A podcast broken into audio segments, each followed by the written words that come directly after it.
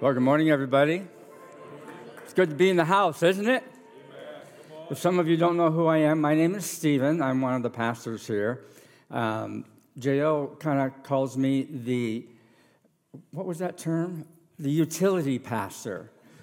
You ever play baseball? There's a utility player. He can play first base, third base, out, outfield pitcher. Well, that's kind of me. If you need me to bury you, to marry you, to counsel, to organize, to do something detailed, to work with men's ministry, to work with the missions ministry, to help with First Impressions team, then I'm kind of your guy.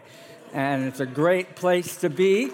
Uh, I might be old, but there's still some tread on the tires and get to serve Jesus, and I still get to do what I love to do. Amen?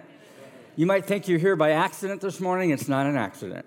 You're here on purpose. And I'll tell you what, God's got something to say to you. say, oh, really? Me? I've been in the way for so I've been on the way for so long. Oh, God can still talk to you. All you have to do is open your heart to Him. And I believe He has something He wants to say to you. In fact, would you just open your hands in front of you? If you agree, just agree with me as I pray. Lord, I just thank you this morning for the privilege I have to open my heart, to open my hands to you, to hear from you, to receive from you, and then to apply the Word of God to my life in a fresh way today because you want to make me more like you. You want me to walk in maturity. You want me to walk in wholeness. You want me to walk in healing that you have for me. And so I remove all obstacles that are created in a wall that between me and you that, that keeps that from happening. And I open myself afresh to you. Even as we sang this morning, in a fresh surrender to you this morning. In Jesus' name, amen. If you're joining us online, welcome. It's so good to have you online. We do appreciate you joining us, and you are welcome to come anytime in the sanctuary and join us here for one of our three gatherings every weekend. That's if you're close enough to come. This morning, we're going to talk about healing. We've been doing God is. Today, God is my healer. Now, I'm not saying God is our healer because He is, but I wanted to make it personal this morning. God is my healer. Would you say that with me? God is my healer. Oh, let's say it one more time with conviction. God is my healer. Oh, yes. Now, healing is kind of a vast subject, and there's lots of people that have opinions on what healing should be and, and, and how it needs to take place. And, and healing was just for yesterday, or, or healing is only for today, or healing is for tomorrow, or healing is only when we get to heaven. And there's just different camps that people camp out on on healing. So I'm going to try and stay away from opinions, because we all have an opinion, and stick to the Word of God and talk about what the Bible says, and let's teach the Bible this morning. And I have a personal experience with healing that I'm going to share with you this morning about my life. And you have a personal experience possibly with healing as well. And you know what? Anybody who has an argument with you can't win because if you have an experience of what God has actually done in your life, that trumps an argument any day of the week. Healing.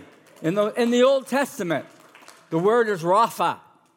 In the New Testament, the word is sozo, and it means to make thoroughly whole. I love that. Not just heal as an, as an uh, outside thing, but something inside and through you to make you whole. The Lord who heals. It literally means to save or to heal, to cure a disease or a wound, and to restore soundness to restore purity, to reconcile, to heal a breach or an indifference, or to cure a moral disease. God's very nature, friends, is healing. He is a healing God, and He is here to meet your need in whatever capacity it might be. Now, we're going to talk about three ways of healing this morning. The first one is spiritual healing. We all, at one point in our life, are in need of spiritual healing. It's when our spirit becomes so damaged by sin because of the life that we've lived, because of the things that we've done, we become separated from God. And there's a moment in time where you come and surrender to Him. You bow your knee. You say with your mouth that Jesus Christ is Lord and Savior. I believe with my heart and I say it with my mouth that He is Lord. And you have a spiritual healing that takes place. Some of you this morning are going to have a spiritual healing this morning, right here, right now. This is your day. Secondly, is emotional healing. Now, that's when a person no longer has an emotional response to sin. They're ambivalent. They've got a seared conscience. There's no guilt anymore. Uh, they feel no conviction anymore. I, kind of explain a seared conscience like this. If you were to take your head and hit it against that steel beam about 55 times, the 56th time, it probably wouldn't feel anything, would you? And there's a point sometimes where we just keep on doing the same thing over and over and sinning and sinning and sinning and sinning. And we no longer have a feeling. We become ambivalent. There's no longer any conviction. Well, folks, you need to come to a place in your life where you receive some emotional healing in your life, and God can restore that feeling. He can restore that sensation. He can restore the tears in your life. He can make you new again emotionally. And thirdly, physical healing where we lay hands on the sick and we pray over them and they shall recover. We're going to actually pray for people this morning for healing in your life. We're going to lay hands on you. We're going to anoint you with oil and we're going to pray the prayer of faith that you shall recover. Oh. Can you just get some faith in you for that? I've been prayed for so many times and God's done nothing. Well, build a bridge and get over it because we're going to pray for you again today. We live in a broken world. Everybody in this room has a story. There's hurts, there's pain, there's divorce, loss of job, there's loss of loved ones, there's heartache, there's all kinds of things that have taken place in our life. There's arthritis, there's cancer, spiritually separated from God. And we don't have all the answers, folks. I wish I had answers as to why. All I can say is that we live in a fallen world, and we're living in a fallen world. And one day, hallelujah, Jesus is going to return. I believe that. Actually, it's not just a story. It says that he shall descend himself, and we who are alive, wouldn't it be cool if we were still alive? And it says, in the blinking of an eye. Everyone, okay, on the count of three, I want you to blink your eyes. One, two, three. That's how fast it will happen. That we will be transformed and we will meet him in the air. In fact, there's an old song. There's going to be a meeting in the air in the sweet, sweet by and by. Anybody know it? Such singing there will be, never heard by mortal ear in the land beyond the sky. I guess you guys just don't know that one. Okay. God desires to bring healing and wholeness into every one of our lives. Isaiah chapter 53 says, But we, he was pierced for our transgressions, he was crushed for our iniquities. The punishment that brought us peace was upon him and by his wounds or by his stripes, we are healed. We pray that all the time. The Hebrew word for pain that is used throughout the Psalms refers to physical, emotional, and spiritual pain. Jesus suffered on the cross to bring us peace. He suffered on the cross to bring a sense of wholeness to our life. And so we refer to his work on the cross for our present healing that He wants to bring into our lives. And I believe that God also uses modern medicine to bring healing into our lives. Hezekiah in 2 Kings chapter 20 says Hezekiah was sick and he was near death. And Isaiah said, Take a lump of figs and lay it on the boils, and he recovered. And so there was a method that went through there that there was a response with medical healing. X rays, CT scans, PET scans, MRIs are all things that have improved over decades, where now medical professionals can actually see inside. It's amazing how they can see inside, and they can sometimes see what's wrong. In fact, if you're a medical professional, that is the field that you work in. In fact, would you stand up if that's what you do for your life right now? Would you please stand up? Look at these wonderful people. Look at them. Look at them. Thank you. Thank you for what you do because you are making a difference in the lives of people. In my journey, February was a really, really tough month. And there was a moment in that month when I was at home, I was despondent, I was depressed, I was demoralized, I was dehydrated, I didn't want to get out of bed. The wife and I were having many righteous conversations, and they were not good conversations. And sometimes she raised her voice about what I needed to do, and I said, No, I won't. Then she called my daughter in Wyoming, and they got together and conspired together. And she got off the phone and she called the cancer center, and the cancer center said, Bring him down now. It was a Friday evening. It was dark, it was drizzly. Got in there, and they, I found out that my uh, blood sugar level was over 600, which is almost comatose. I had no idea. I was completely dehydrated. This nurse took care of me. Her name was Lisa. I felt like she saw me. I felt like she cared for me.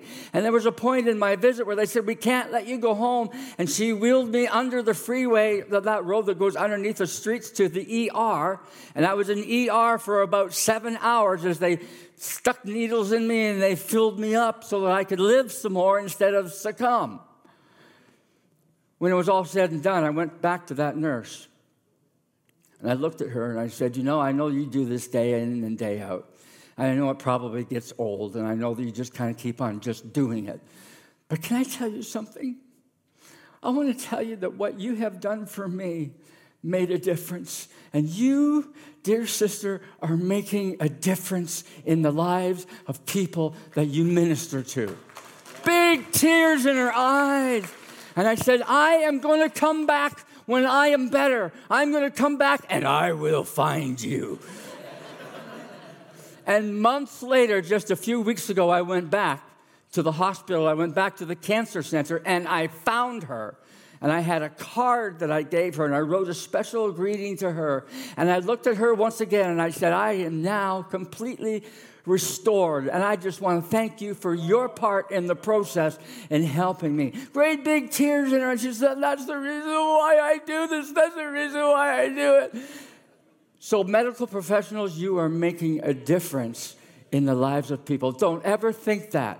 Don't ever give up. Don't ever tire from what you do. Okay. Caution medicine is not God. Pills are not God. Medicine can only do so much. That's why it's a partnership. It's a partnership where you're working with God for what He's doing in you. How do you explain the healing? You can't. But you do know that when we partner with Him, He does marvelous things. In fact, some of you, whenever someone comes to look at a church, they obviously look at their website or they will watch a service online. On our website, under what we believe, under the heading healing, this is what it says we believe in the healing of the body by divine power or divine healing in its varied aspects as practiced in the early church. Acts chapter 4, verse 30, it says, By stretching out your hand to heal, that signs and wonders may be done through the name of your holy servant Jesus. Patrick, come on up here, right here. Just stand right here. So, this is what we believe we believe that as you come forward to receive healing, that we will stretch out our hands, we will lay our hands on you. We have anointing oil, and we will anoint you with oil, and we will pray the prayer of faith over you that you shall be healed in Jesus' name. Now, I'm not the healer, He's the healer. And we are just a conduit of His grace, of His power, of His blessing in Jesus' name. Amen. Turn with me in your Bibles to. Do you have old fashioned Bibles? I, I, I still like an old fashioned Bible. Bless God. I love to have an old fashioned Bible. In fact, we used to say in the old days, turn in your Bibles, and you would hear the whole congregation turn pages in their Bible. Now all we hear is click, click, click, click. So go to 2 Kings chapter 5, verse 1. And while you're looking that up, I want to ask you a question. How many in this room have personally experienced at some point in your life the healing touch of the Savior in your life. Just that's amazing. You have a testimony. Don't ever deny that testimony. Don't ever deny what God has done. First, Second Kings chapter 5. Would you mind standing with me? Can we stand for the reading of the word today? Wonderful story. Now, Naaman, commander of the army of the king of Syria, was a great and honorable man in the eyes of his master, because by him the Lord had given victory to Syria. He was also a mighty man of valor, but he was a leper. And the Syrians had gone out on raids and had brought back captive a young girl from the land of Israel. She waited on Naaman's wife. Then she said to her mistress, If only my master were with the prophet who is in Samaria, for he would heal him of his leprosy. And Naaman went in and told his master, saying, Thus and thus, and the girl who is from the land of Israel. Then the king of Syria said, Go now, and I will send a letter to the king of Israel. So he departed and took with him 10 talents of silver, 6,000 shekels of gold. Think of how much he's trying to do here, and 10 changes of clothing. Then he brought the letter to the king of Israel, which said, Now be advised, when this letter comes to you, that I have sent Naaman my servant to you, that you may heal him of his leprosy. And it happened when the king of Israel read the letter that he tore his clothes and said, Am I God to kill or to make alive? That this man sends a man to me to heal him of his leprosy? Therefore, please consider and see how he seeks to quarrel with me. He thought he wanted to pick a fight with him. He got this letter saying, Hey, I'm sending a guy to your area and I want you to heal him. And he's going to go see some prophet in your land to heal him. And this king thought he wanted to pick a fight. Who am I? I, I can't heal. Verse 8 So it was when Elisha, the man of God, heard that the king of Israel had torn his clothes, that he sent to the king, saying, Why have you torn your clothes? Please let him come to me, and he shall know that there is a prophet in Israel.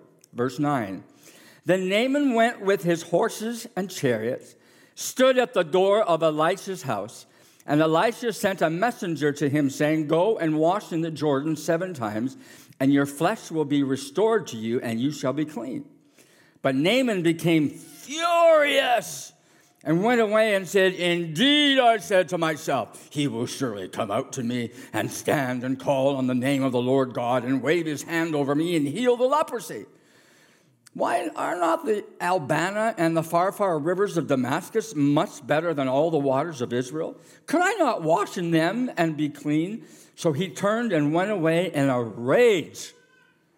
And his servants came near him and spoke to him and said, My father, if the prophet had told you to do something great, would you not have done it? How much more when he says to you, Wash and be clean? So he finally went down, dipped seven times in the Jordan, according to what the man of God has said, and his flesh was restored like the flesh of a little child, and he was clean. And he returned to the man of God, he and all his aides, and came and stood before him and said, Indeed, now I know that there is no God in all the earth except Israel. Thank you. You may be seated. Isn't that a great story? Here is the story, the spiritual journey of Naaman. So, Naaman was a high ranking official. This was set in the northwestern Mediterranean region. It was between Palestine and Mesopotamia in the land of Syria. It was on the edge of the Arabian desert. It was like an oasis city where this was taking place. It was a land that was fertile. It had plants, it had green, it was uh, alive, and it was prosperous. There was power, there was authority here. The city was Damascus, and it was one of the greatest cities in the world at that time. There was a lot that took place. Victories were won by this army, even victories over Israel had taken place. A man by the name of Naaman was the captain of the host of Syria. He was a second in command to the king. He was an honorable man, and he had the respect of his comrades that he served. He, has a, he was a great man of respect, but he had leprosy. Now, leprosy in those days, there was no cure. You had leprosy until you died. I was going to actually put a picture on the screen of leprosy, but I felt it was so degrading because leprosy will produce bumps and sores all through your body. These bumps and sores become so bad that you can't even feel them anymore. You can't feel pain anymore. In fact, eventually leprosy will take your hands and it will take your feet and destroy you. If you were a leper, you couldn't be around common folks. As a leper, you had to live in a separate area so many feet away. In fact, if you came towards the company of people that were normal people, you would have to declare your presence. You would have to say words like unclean, unclean, unclean, and everybody would run who was around you to get away from you.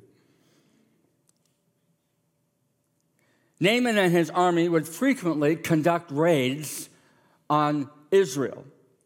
And what happened was they would take slaves as captives and bring them back into their camp. After one raid particular, they brought this young girl back, and she began to serve in the household of Naaman. When she learned that her captor had, leg, had uh, leprosy, she said something to Naaman's wife.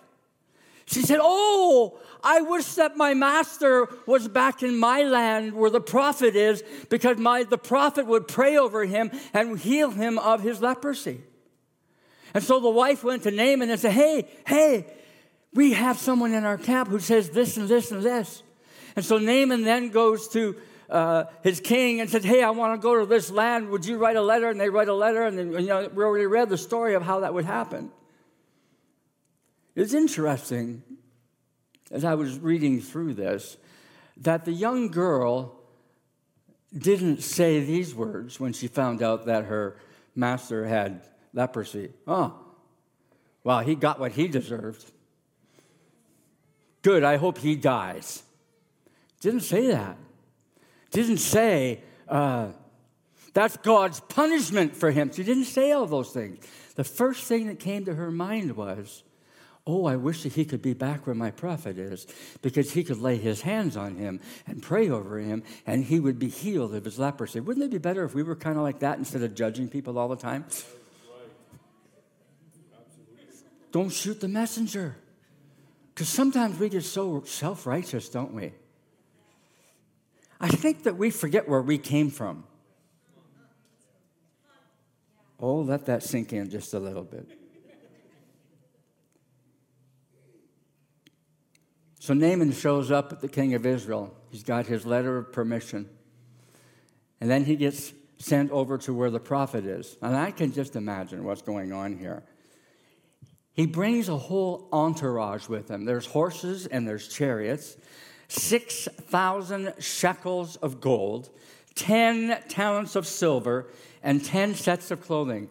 Last night, Pastor Leo, who was a pastor in Japan for over 50 years, said that this is the story that he preached all the time in Japan.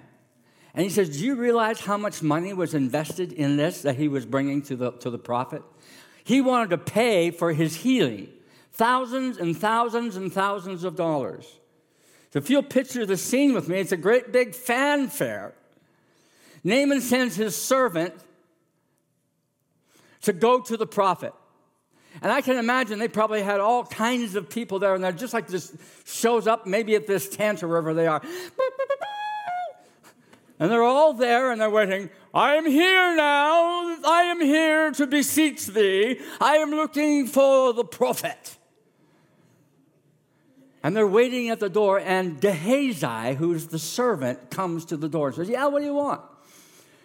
Well, we were told that we could come here and be prayed for by the prophet, and our commander in chief would be healed of his leprosy. Oh, just a moment. I'll go get the prophet. And so they're all standing there waiting and waiting and waiting, probably impatient. You ever been impatient for God to answer your prayer? So later, the servant comes back and the servant says, Oh, yeah, uh, the prophet says, Go to the Jordan River and dip seven times and you'll be healed. See ya. Have a nice day. God bless you. Bye bye. I can imagine Naaman saying, Who does this bozo think that he is? I expected him to come out and to wave his hands and touch me and call on the name of his God to come and to heal me, and I would be cleansed of my leprosy. I didn't expect one of his hirelings to come out and give me a message. I want to talk to the real guy face to face. No, he didn't come really to hear about God. He didn't really care about God. All he came for was his healing. What he really wanted was a drive by healing. He wanted to pay his money and go home. Sometimes we're like that with God too, aren't we? We come and pay our respects. Hey, I'm glad. I hope you're. I hope you're glad I'm here, God. I hope that you're blessed that I'm here. Oh wow, give me a break. I began to think about how our expectations and how we think God ought to work. See, he thought that God ought to work that way and wave his hands. We have this idea of how we think God ought to work, right? You see, we put God in a box just like this. And as long as God works inside this box, we're good. Because, see, I have a paradigm. I have, according to my knowledge, how God works. He works this way and this way and this way. He does not work outside of the box. He doesn't work outside of what I understand. He doesn't work outside of the knowledge that I have. He doesn't work outside of the experiences that I have. And so I put God in this box and I tell him this is the only way you can work. And what happens when he works outside of the box, when he does something that just doesn't seem right? We think it's not God, but it might be God all the same. We're really bad at putting God in a box, aren't we? And telling him, this is how you have to work. But that's not God. I'm not God. And so we have to come to an understanding where we enlarge our tent and allow God to move as He sees and as He feels. And there's moments and times where you just realize this is a God moment. And it's outside of what I understand, it's outside of what I can conceive. But yes, it is God. It's like sometimes you come to a service and you're in the midst of worship. You know God can heal you in the midst of your midst of worship?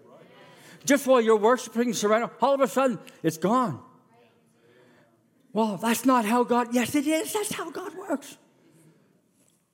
You may be in a service and the presence of God is so real, and it's like you can't put your finger on it, you can't figure it out, but you just know that God is here. And He's speaking to me. Had somebody here last night who was just a drive by, riding on a bike hadn't been in church for 25 years, came into the service, found someone that he knew 25 years ago, and they did a lot of sin together, is what it was said. And in the midst of the service, he's just bawling through the entire message because God was speaking to him, making things right, spiritual healing, and working on a physical healing in his life, even right now.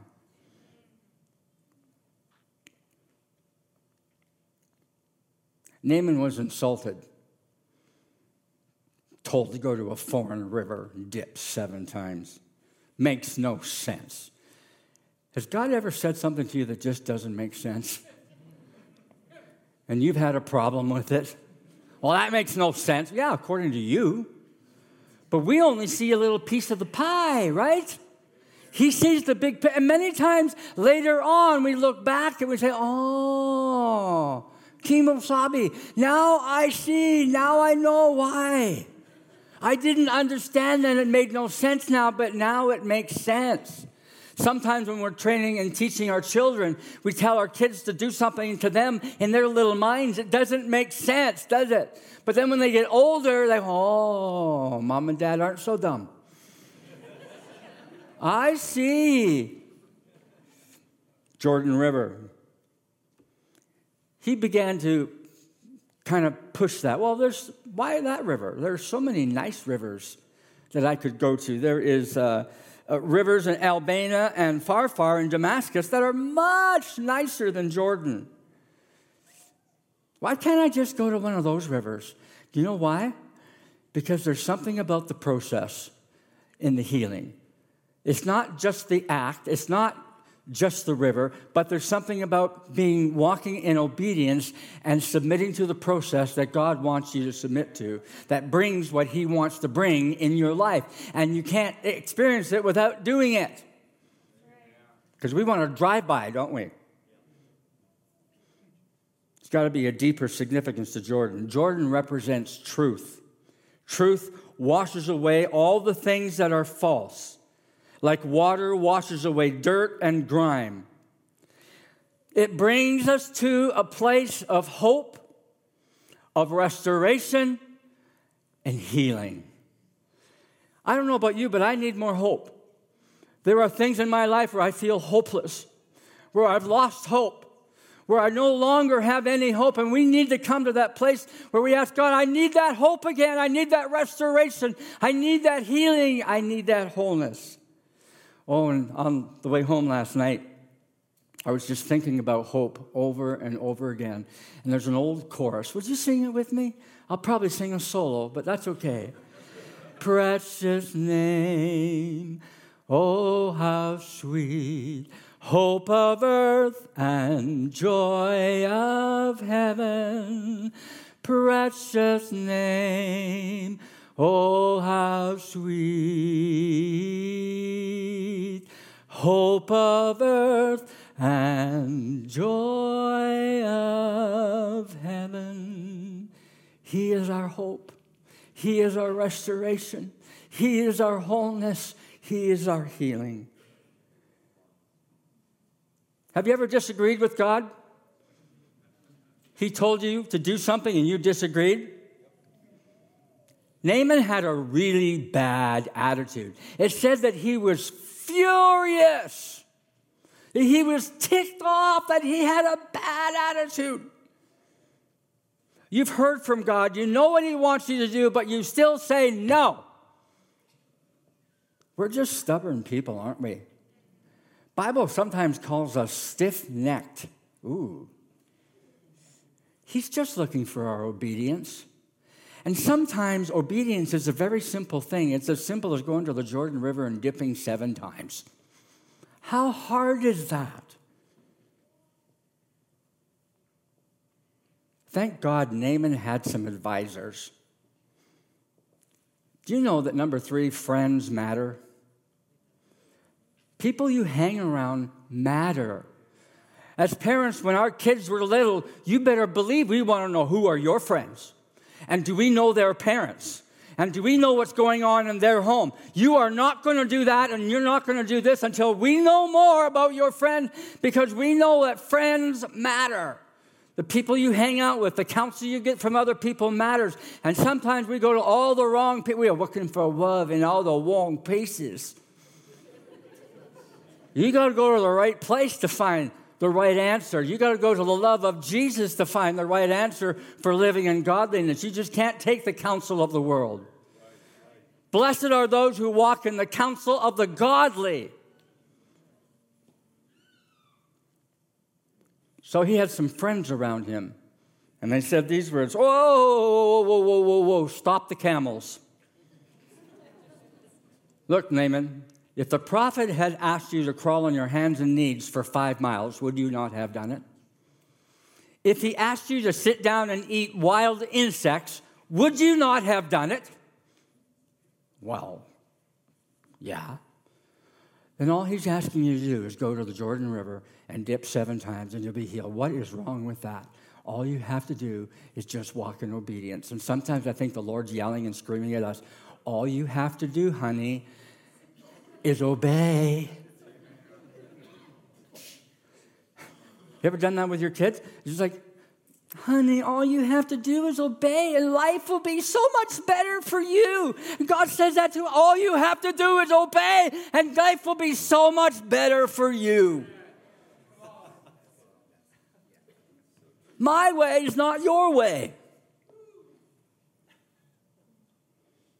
So Naaman finally gets off his high horse consents to go to the Jordan, fine. I'll do what you want. I'm, well, how does that saying go? I might be standing up on the outside, but I, or no, I, I might be sitting down, but, but I'm standing up on the inside. I'm ticked off. It might look like I'm going to do what I'm supposed to do, but on the inside, I am ticked off and I am standing up. Nanny, nanny, poo, poo. And I think that's kind of what he was like. Fine, I'll go to the river. I'll dip seven times. I hope you're happy. Sometimes we show up at church and we just say, God, I hope you're happy I'm here. I'd say you got an attitude problem. So he takes what he doesn't understand, he takes his bad attitude, he takes doing what he doesn't want to do, he says, I'll just get it over with and I'll just do it. First dip, second dip, third dip, fourth dip, nothing happens, nothing happens. What is going on here? Nothing. I thought I was supposed to dip, and I thought he was supposed to heal me. I thought this leprosy was going to be gone. Give me a break. You know what? Actually, he just wanted to make me look like an idiot. I bet you that they're all laughing at me right now. I bet you they're all looking, ah, look at what he actually did. and sometimes we feel that way with obeying the Lord, and we think people are looking at us and judging us, and they're laughing at us. But I want to tell you something. When Noah was building the ark, people might have been laughing at him, but when it started to rain, they weren't laughing anymore. Fifth dip, sixth dip, nothing. After the sixth dip, he's like, I, am done. I am so done. I am going to quit. This obviously is not working. Have you ever been obedient to God and you've been doing what He asked you to do? You've been faithful in doing what He wants you to do, and nothing happens. And you get to the place where you just want to quit. I'm done. I'm out. That's it. I am so done with this. I am so done with church. I'm so done with uh, following God. I'm so done with doing this obedience. You know what? Some people say, last night I had the opportunity to pray with someone, and they were just bitter towards God because they got hurt in church years ago. Aww. That's so sad. Everybody in this room has been hurt by somebody sometime, somewhere. And sometimes we use a reason that becomes an excuse for what we don't do. Yes, I was hurt some time ago because somebody in church hurt me. I didn't like what the pastor said, so I got hurt. So I never went back to church. Well, that might have been a reason at the time that you didn't deal with it. And now it's just an excuse not to deal with it. And there's a point where we need to get over ourselves. And we need to come to that place to, re- to deal with it and not allow that to be a barrier or a stumbling block to our relationship with God. Sixth dip. Then came the seventh dip.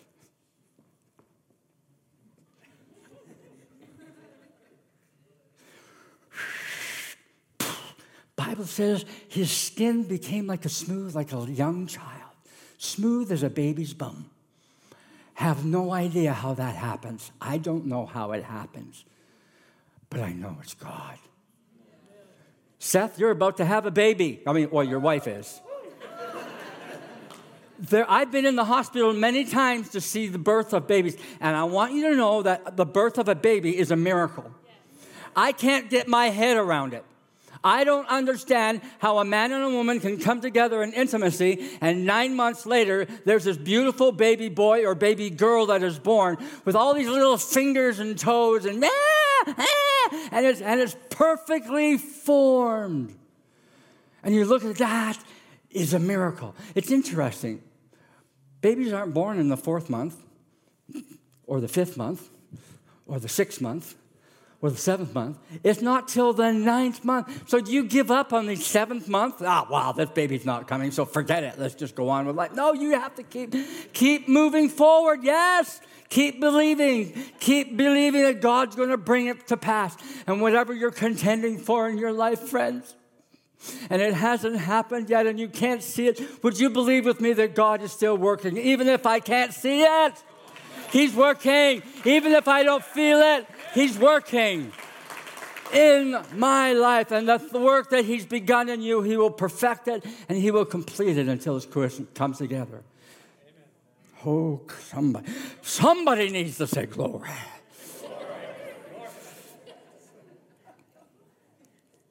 And so a changed heart becomes a changed life. Naaman goes back and he says, I now know that there is only one God, the God of Israel and his life was changed. It was November of 2020, Thanksgiving. I was shaving in the morning, and I noticed that there was a large lump on my neck. It freaked me out. I thought, hopefully, it's just a big pimple. I, when I was a teenager, I was a pimply kid. I had zits all over the place. And I thought, well, this is just a really big pimple. Can I just squeeze it? I looked at Susan and I said, Does this look normal? Hmm? She says, No, you, you're never normal. Um, but no, that does not look normal. Went to the doctor and got a biopsy. It wasn't conclusive, so they did another biopsy. Doctor called me and said, I'm so sorry to tell you that it's cancerous. She says, but we'd like to do another biopsy. We want to go into your throat and see if maybe there's a host back there. So they put me to sleep and they, put, they took another biopsy at the back of my throat, and there it was. The host was right there. So I had two big things of cancer that were in me. Had a choice could do robotic surgery, or we could do radiation and chemo.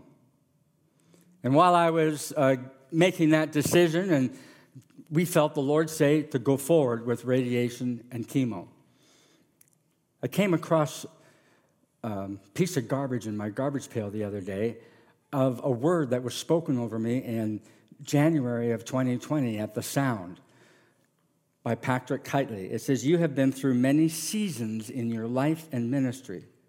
I see the word faithful and trustworthy written all over the two of you. You are like Gumby, pliable and able to bounce back. I can trust you with my anointing. There will be an overflow coming in this new season. You will speak wisdom into men. This is going to settle you. He will use you to establish people and speak wisdom into their lives. Because of the pain you have experienced, you have a keen sensitivity to emotions, to hearts, and to hurts of people. God wants to release a healing mantle over you, and you'll be stepping into the best season you have ever seen. I was reminded of those words that God had spoken to me. So we went into radiation seven weeks, five days a week. This was my radiation mask.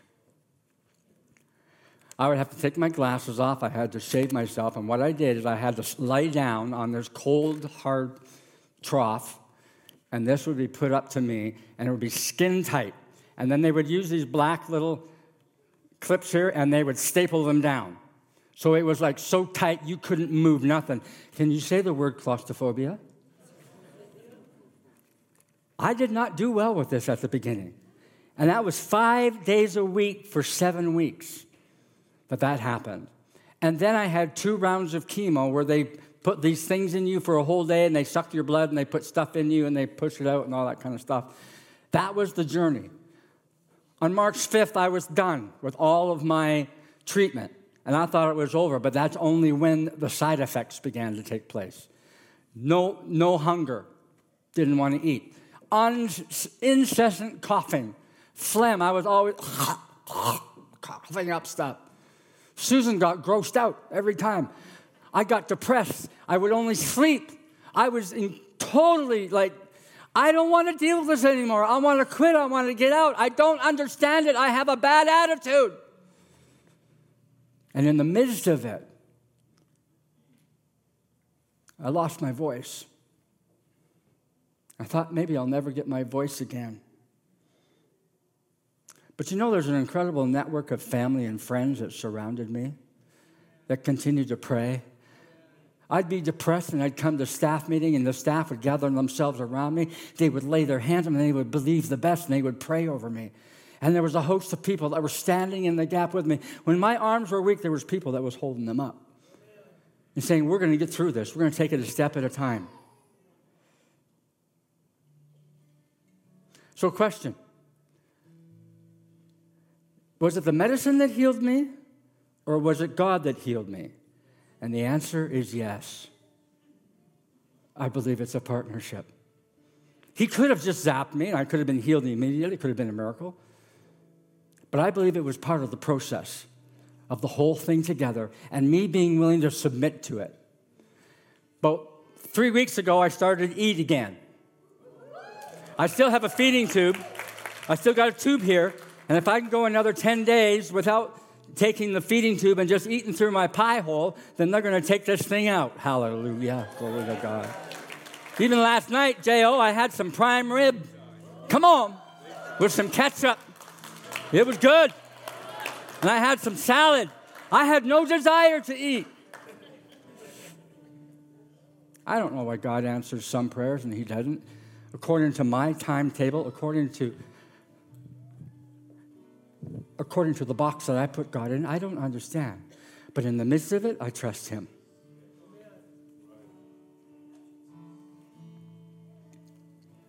John Wimber, founder of Vineyard Church, he says, My responsibility is to pray. God's responsibility is to heal. If He chooses not to do so, then He's responsible for that.